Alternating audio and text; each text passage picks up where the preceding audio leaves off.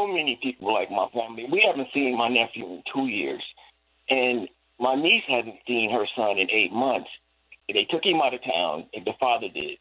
But the painful part that I think, uh, Mr. Davis, is this: I know we ain't the only ones.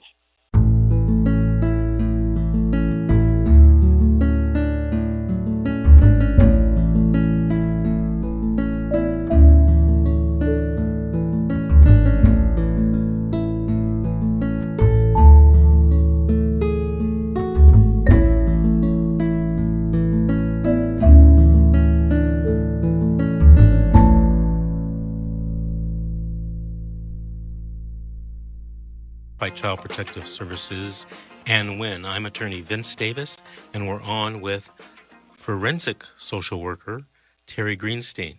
Terry, you ready to take another call? Sure am. Okay, let's go with Cam from West West Athens, California. Good evening, both of you gentlemen. Good evening. How are you doing? Good evening. Did you have a story to tell or a question to ask? Both. Um, first off, let me start off by saying it, um, what you do and what you gentlemen do should no longer be a secret because there's so many families that are affected. And the story I just want to tell you is, I mean, I'm, I'm in a caring, loving family. Two years ago, a law was used against my niece called the uh, Failure to Protect. And what I noticed when we started researching the law, it, the law basically entraps and uh, all over the nation. But the most painful thing is that I don't understand is that this gentleman, and I can't even call him a gentleman, he threatened our family from the beginning two years ago, he, and he wound up going to prison for like 14 months. But when he got out, he made a promise that he was going to F our family up. I'm not going to use that word, but he did exactly what he chose to do. So he used DCFS, but the most painful thing was DCFS, not only did they believe him, but they started coming to our, our community, our home, and basically terrorizing police, like you said. And it's interesting. I heard you, know, on the last call where the person said, "Don't answer the door" or, or whatever. That's easy to say, then until you have guns pointing at you, or people, you know, the police don't play when they come to our community. And the sad thing is that I hear what you're saying when you say "all right," but this is the thing that I'm asking help on. It's so many people like my family. We haven't seen my nephew in two years, and my niece hasn't seen her son in eight months. They took him out of town, and the father did. But the painful part that I think, uh, Mr. Davis, is this. I know we ain't the only ones. And I've been trying to have meetings, and I promise I'm going to have a meeting where we're going to discuss everything that you speak on your show my community needs to know in person on what do you do, how do you do it, how we deal with it. Because if you can't afford an attorney, those those attorneys that we had, my niece had down at the at uh, settlement court, they don't even have time to look you in the eye. No, let's listen to you. So, you know, the the question that I'm asking you tonight is this: my my family is going through terror, holy terror, by DCFS and I'm asking anybody that's out there, what what do you do to help a family that's going through this? Other than you know, we don't have a bunch of money, we don't have a bunch of resources, but what do you do to help families that are going through this kind of madness? When you're up against these DCFS, what what can we do now that we already they've already taken the kid? We're still working on trying to get him back, but how how do we deal with this pain and stress while we don't we're in limbo. What what are your suggestions that we do? You know, you ask a very good question because a lot of people that call me don't have the resources to hire private attorneys and private experts um, like Mr. Greenstein and myself. Um, the thing that we do is um, I stress education for people. Um, I try to put out uh, videos on YouTube. I've written a book about uh, fighting CPS, and uh, you can get that free at, at our website or call in and they'll mail a book to you. But, you know, I used to do this a lot, and I am going to tell you this now.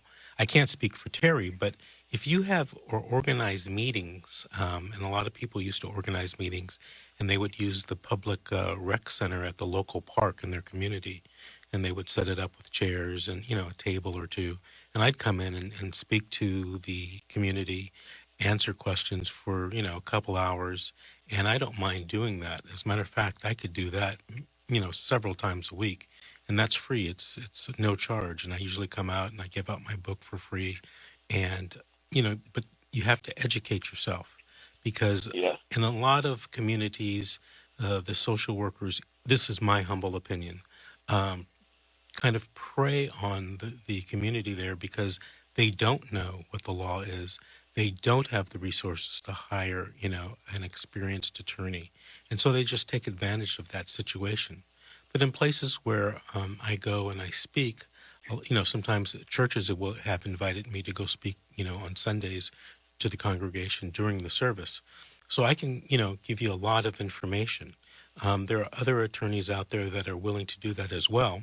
Um, I have colleagues, and we've talked about it before. Um, you got to get education. You got to get your information. You got to know your rights. So that's what I think I the you, can do. can I, I need to ask you this question though. Mhm. When, when it comes to a specific area, I've been told more than once the 90044 area where we go, it- um, on um, 83rd in Vermont, by Manchester.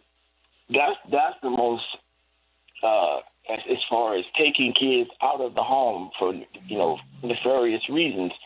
And I found two ex-workers that want to talk to you because they know where all the things and all the bones are hiding. And what they was telling me was that they they didn't agree with some of the things, but these are the things that I want to know.